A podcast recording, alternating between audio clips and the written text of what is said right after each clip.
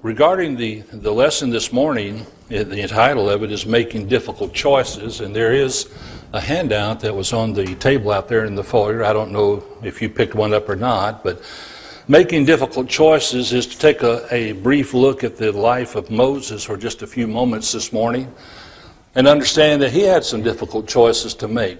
I'm sure you've had some kind of difficult choices to make before. I have, you have. I can remember one time having an opportunity to join a circus.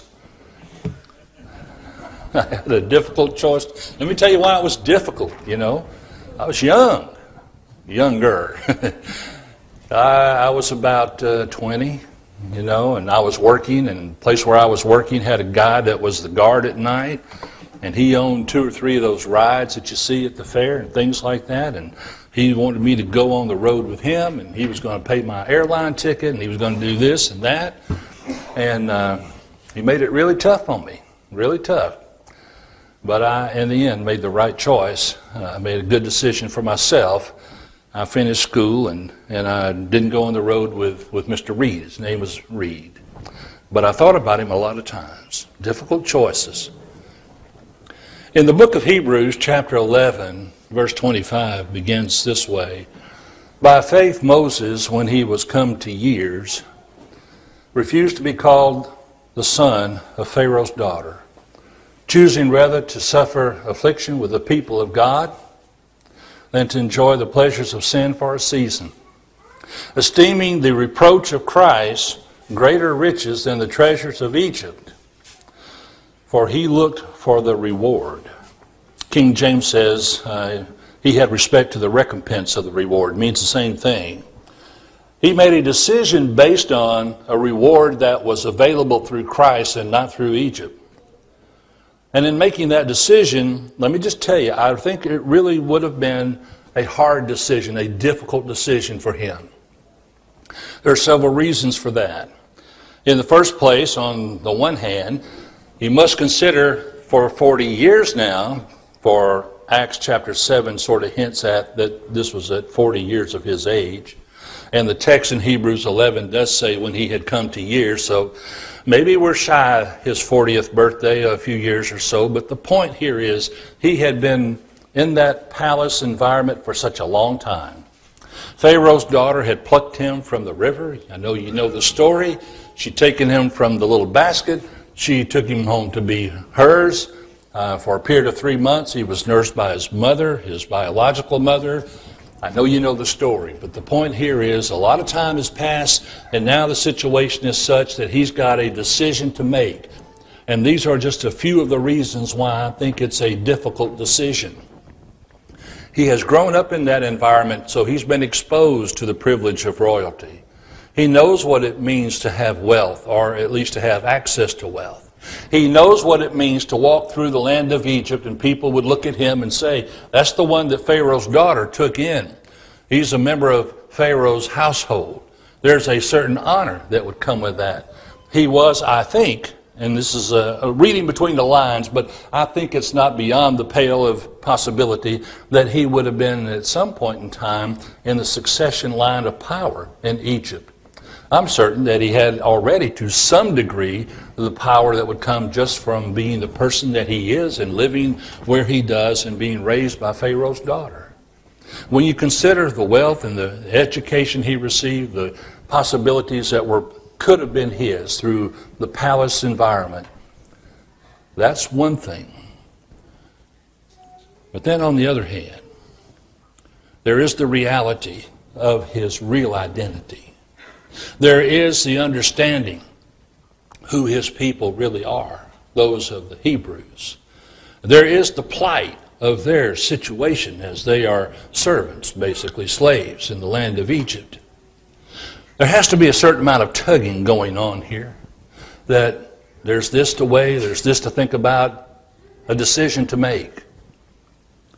So I've got just a couple of observations about all of this. And the first one is that making difficult decisions or choices, maturity matters. This is a spiritual decision that he's going to make. He's going to choose to go and suffer the affliction with God's people. That's not something that's popular. That's something that he wants to do. But it requires some maturity to make a decision like this. This wasn't a young teenage Moses. This wasn't even an older teenage Moses. This was Moses who had come to years. And if you remember the account that's given in Stephen's speech in Acts chapter 7, it says when he was fully 40 years of age, it came into his heart to visit his brethren. He's talking about his mom, his daddy, their family, the Hebrew people. When he was 40 years of age, came into his heart to visit them. So you see, some time has gone by. And this is going to require a decision that's based on some real mature thinking. Now, mature thinking means I can get past the feeling stage of what's good or not good and think about the long term. I can think about the consequences. You make those kind of decisions as an adult, not as a child. See, when children are growing up, family tradition, family loyalty, what kind of car we buy, where we shop at the grocery store, where we attend church, what we think about God, that all just kind of comes in with the family. And as young children, they embrace that. At least they embrace whatever mom and dad's concept of that is and whatever they experience. And if that experience is good, they probably hang on to that for a while. But this kind of tradition or loyalty is only going to carry children so far. There comes a day and time when somebody, every child, is going to reach a point in terms of maturity that they are making their own decisions finally, and they are doing this because they want to. Because they feel the need to. And that's what's happening with Moses. Children don't foresee consequences. The reward is kind of immediate. If I can have what I want right now, then that's what I want. They don't foresee the possibilities beyond that. Adults do. And when they do, it tends to make those decisions that they're going to have to make a little more difficult. Because there's a lot to think about sometimes, particularly with hard decisions. Let me give you an example. Here's Moses, has been living in the palace. The woman who calls him her son has treated him kindly and gently and with love. I'm sure of that. She took him from the river when he was, 3 months of age or less. And so she has tender feelings for him, and he has tender feelings for her. This is the woman who has raised him. This is the woman who has made all these other things possible in his life. And this was not done out of some sense of, well, here's another slave. No, this was done because she cared for this child. And so he has grown up experiencing the care of this woman who has raised him. And now he's making a decision about his people, his biological mother. He's making a decision about who I really am. See, that's a question that every child really wants to answer. Who am I? Who am I? And most of them get the answer growing up in their own household. I understand that. But sometimes there are situations that occur where children don't have that opportunity, and they spend a lot of time as an adult wondering and trying to find out, who am I? Well, Moses, I can't imagine what the scene must have been like the day that he told Pharaoh's daughter, I'm going to go back and be with my people. I don't think he just came in and said, look, I've got something to tell you. I could see this as a pretty tearful parting and a farewell. Someone who has fostered love for him for 40 years. And now he's leaving. And he's leaving her. And he's leaving all that it means to have been in the palace. It's a big decision. And I'm sure that tugged at his heart just like it would yours. But he did make that decision. He refused to be the son of Pharaoh's daughter. And he chose to suffer the affliction with God's people. I think it could have been a hard decision, a difficult decision for the other reasons. I don't think the aspect of power and honor and wealth held out as much attraction as did the fact of this woman who had raised him for 40 years. But it was there, and it was to be considered. And he refused it because he knew where there was a greater riches than the treasures of Egypt. And this is the reason why he could make the decision. You see, maturity matters when you've got difficult decisions to make. And if you are not of mature years yet and you feel as though there are difficult decisions that you need to make, you need to be consulting some people that you trust that are mature in years to help you with that decision. You know, you're going to go through high school, you're going to graduate, your grandchildren are going to do that, they're going to reach a point. What do they do then? After that, there's all those decisions. What are they going to do about a job? What are they going to do about work? What are they going to do about a career? What are they going to do about, you know, meeting someone or marriage or moving away for a job or entering the military? What are they going to do? What are they going to do about, oh, that experience they had growing up in church? What are they going to do then? Because now it's all on them. What are they going to do? Difficult decisions take some maturity. The second observation is that you make your choices and then your choices make you. He's making this choice, and he's going to live with this choice the rest of his life.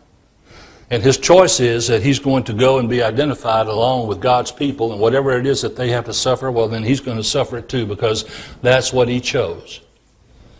He made this choice because he chose affliction with God's people, and he understood it meant this willingness on his part, if he had to suffer for it.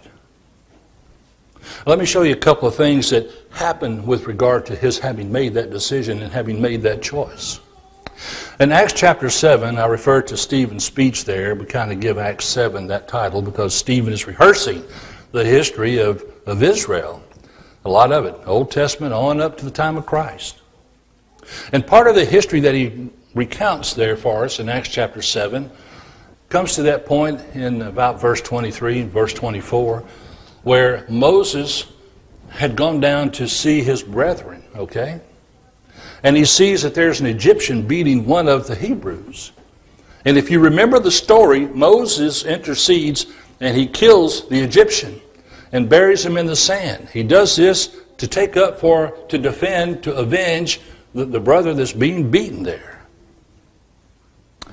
The text says in Acts 7, I think it's verse 25 this time, that he supposed that they would understand that God by his hand would deliver them.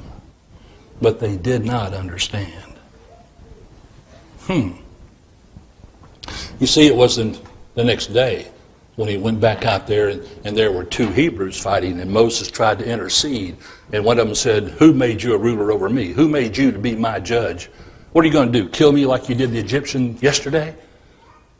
And so that's when Moses realized they don't understand. Now, my question for you right now is, what did Moses understand? Moses now knows they don't understand that God would deliver them from Egypt by his hand. Isn't that then something Moses understood? No, it's not time for the Exodus. He's only 40 years of age now, remember? And now he's a little bit frightened because, you know, this fellow has challenged him. "You're going to kill me like the Egyptian you did yesterday? And so Pharaoh will be after you." And so Moses did what? He fled. He fled because of these two things. Number one, he was concerned that Pharaoh would get him. And number two, these people don't understand that God would deliver them from here by my hand. And he left and he went to Midian. And you pick up the story of Moses, you know. He's going to be there for 40 years, you know, 80 years of age. God's going to send him back down there. I know you know the story. But this lesson is about making decisions. He chose to suffer the affliction with God's people. The second point in this lesson is that Moses chose by faith. I don't know how else he could have done it. When you say someone does something by faith, it means they understand God's will regarding the matter and they choose to honor it. They choose to do it. They choose to obey it. When someone comes to Christ Jesus to be baptized for the remission of sins, it's because they understand what God's will in the matter is and they have chosen, you see, to do that. They have chosen to embrace Christ as the Son of God. They have chosen to turn away from sin. They have chosen to be baptized with Him for the remission of sins. And they're going to be added to God's people, aren't they? We know that. But you see, He made this choice by faith. And you know what? So do we. We make our choices by faith. What does it mean by faith? It means I know what God's will is in the matter that I'm considering, and that's what I'm going to do. I'm going to honor God's will. He honored God's will in making this decision. It wasn't just let Moses kind of stack up the pros on this side and the cons on that side, and then I'll come to a decision. No, God was in communication with him in some kind of way, because he chose by faith to do this. Sometimes that's the best way for us to make a difficult decision. You know, you got somebody that's standing down there in the drug corner, got a little bag in his hand, wants to know if you've got $20, if you go home and get high. You know you've got a decision to make. Do you know what God's will about that is? Do you want to honor God's will? Doesn't matter what he's saying on the street corner about how great it's going to be and you're going to really love it and you'll be back tomorrow for a little more. What is God's will? And you don't have to be talking about a bag of drugs in somebody's hand. You can be talking about a lot of things. A lot of things. But you've got to understand. You've got to understand what Moses understood. He saw that there was greater riches in Christ than all the treasures that were in Egypt. By faith. He chose by faith. You know some other people that have made some hard choices or difficult choices by faith, don't you? I think we can read through the Bible and find some that made that kind of a choice. Over there in Acts chapter 6, remember when the apostles told the church, let's select out 7 men full of the Holy Ghost and so forth. They were to attend to the needs of the Gentile Christian widows. Well, in the closing part of that chapter, and it says, and the church grew, and there was multitudes, and a great company of the priests in Jerusalem were obedient to the faith. Priest in Jerusalem? We're talking about Old Testament Jewish priest? Yes. Where? Jerusalem. Yes. Obedient to what? The faith. I think that was probably a hard kind of decision for them to make. Difficult in the sense that they're going to have to kind of do what Moses did. They're going to have to kind of reach a point where they're willing to say, I'm willing to part with this because I see something that's greater over here in Christ. That's why. And if they never see that, it's because they didn't really understand by faith. So I'm convinced that they did, because they made the decision and they were obedient to the gospel of Christ. And I am sure that it caused them some issues in life, just like this would cause issues in life for Moses. Because why? Well, remember, once you make your choices and then your choices make you. Acts chapter 6, verse 7. How about John chapter 9? Chapter 9, verse 34. The man that was born blind, and Jesus went and healed him. Remember that? And since he was healed on the Sabbath day, and he was a member of the synagogue, well, here come the teachers. You know, they want to know how, they want to entrap Jesus. So they go to this man. They want to know, how is it that this man healed you on the Sabbath day? And he tells them. He tells them what Jesus had done. He made this little pile of spittle and dust, put it on my eyes, said, go wash in the pool of Siloam, and I did, and I was healed. Well, don't you know that that was a false teacher? Well, no, this man says, I don't. How could he have done these things if he weren't from God? And so he stands up in defense of Jesus Christ. And when he does this, they cast him out of the synagogue. They had gone to his parents already and asked him, was this man really born blind? Was he really healed? And they wouldn't give an answer because why? They feared that they would be cast out of the synagogue. So when this man spoke up, yeah, he made a choice. And it's difficult from the sense that here he is for the first time he can see, and he saw a lot more when he was blind than those Pharisees did. He knew that those eyes were opened by Jesus Christ, and this man must be from God. And if that means you want to throw me out of the synagogue, then so be it. Because I'm going to stay where there are greater riches in Christ. Difficult decisions. Acts chapter 13, verse 13. This is the first missionary journey. Paul and Barnabas and John Mark was their assistant. Remember that? And they're on that trip. And when they get to Perga, John Mark, he turns around and he goes back. He made a decision. It sounds more like it might have been a decision based out of his comfort rather than out of a spiritually kind of what's the best thing to do. Because if you remember your Bible, in the second missionary journey, when Barnabas wanted to take John Mark again, Paul said no. And so they split. Remember, they had to divide and go a different way. Now later, John Mark would evidently overcome whatever his problem was, because he becomes a very valuable tool, workman in the gospel of Christ. We just kind of drop the first name John. We call him Mark. You read the Gospel of Mark. You're reading John Mark. But he made a decision, but I don't think he had thought it through. It takes maturity. It takes, once you make those choices, to realize that they're going to make you now. And as I said in the second place, it's done by faith. We make our choices, our decisions, our spiritual decisions by faith. Do you have any difficult decisions? You got any spiritual values or things that need attention? Do you know what God's will is regarding the matter? And it doesn't matter if it's about an issue, about where you're going to go to school or what you're going to do in sports or what's going to take precedence in your life. Is there going to be room for Christ left once you do this or that? Or are you really just going to kind of continue to grow and nurture in Christ Jesus? These are decisions that you make. And you make them when you make your friends. And you make them when you set your lifestyle. And you make them when you are trying to learn the teaching of Christ. That's what you do. Third and final point. What Moses' choice made of him.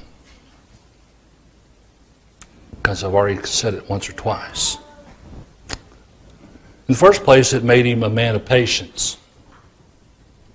He wasn't patient when at the age of 40 he went to see his brethren and he got involved with that Egyptian and killed him, and then between the two brothers, and then he fled because he was in fear of Pharaoh. But up there in Midian for 40 years, now he's married, has a couple of children, Gershom's name, I am a foreigner. Yeah. Eliezer's name comes out a different way. I'm the helper. You see some growth that just takes place in the life of Moses by virtue of the names he gives to his children. And then there was that kind of humbling experience when he looked up and he saw that burning bush and he approaches it just out of curiosity. But as he was curiously walking over there came this voice of God from the bush, and it said, "Put off your sandals, because the ground where you stand is holy ground." He didn't go out there looking for holy ground. He went out there to see an attraction. But when he got there, he understood something different was going on. And you know what's going to happen here, because I know you know the story. God's going to present him with an opportunity to go back down there and leave those people out of Egypt. But Moses has got some excuses. And he goes right through the list, and God says, no, no, no, no. It's kind of a humbling experience, don't you think? Oh, he goes back. But he goes back, and he's a different kind of guy. He's a humbled guy. He's a patient guy. He goes back, and he deals with Pharaoh, and he and Aaron, they uphold the will of God and the Word of God. Takes some doing.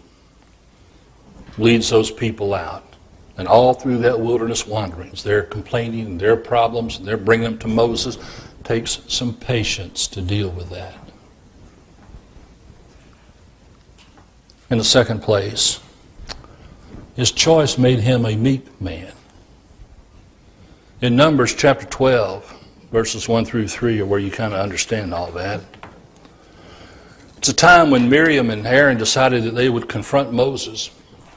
They're sort of rebuking his authority. You think you're the only one that can speak for God?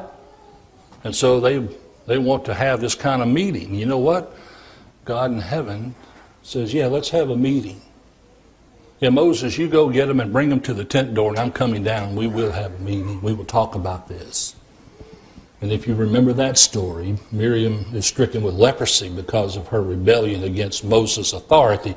But it's only his authority indirectly. They're rebelling against God. You know, Moses didn't jump up and say, lop their heads off. In fact, he intercedes for Miriam that she would be healed.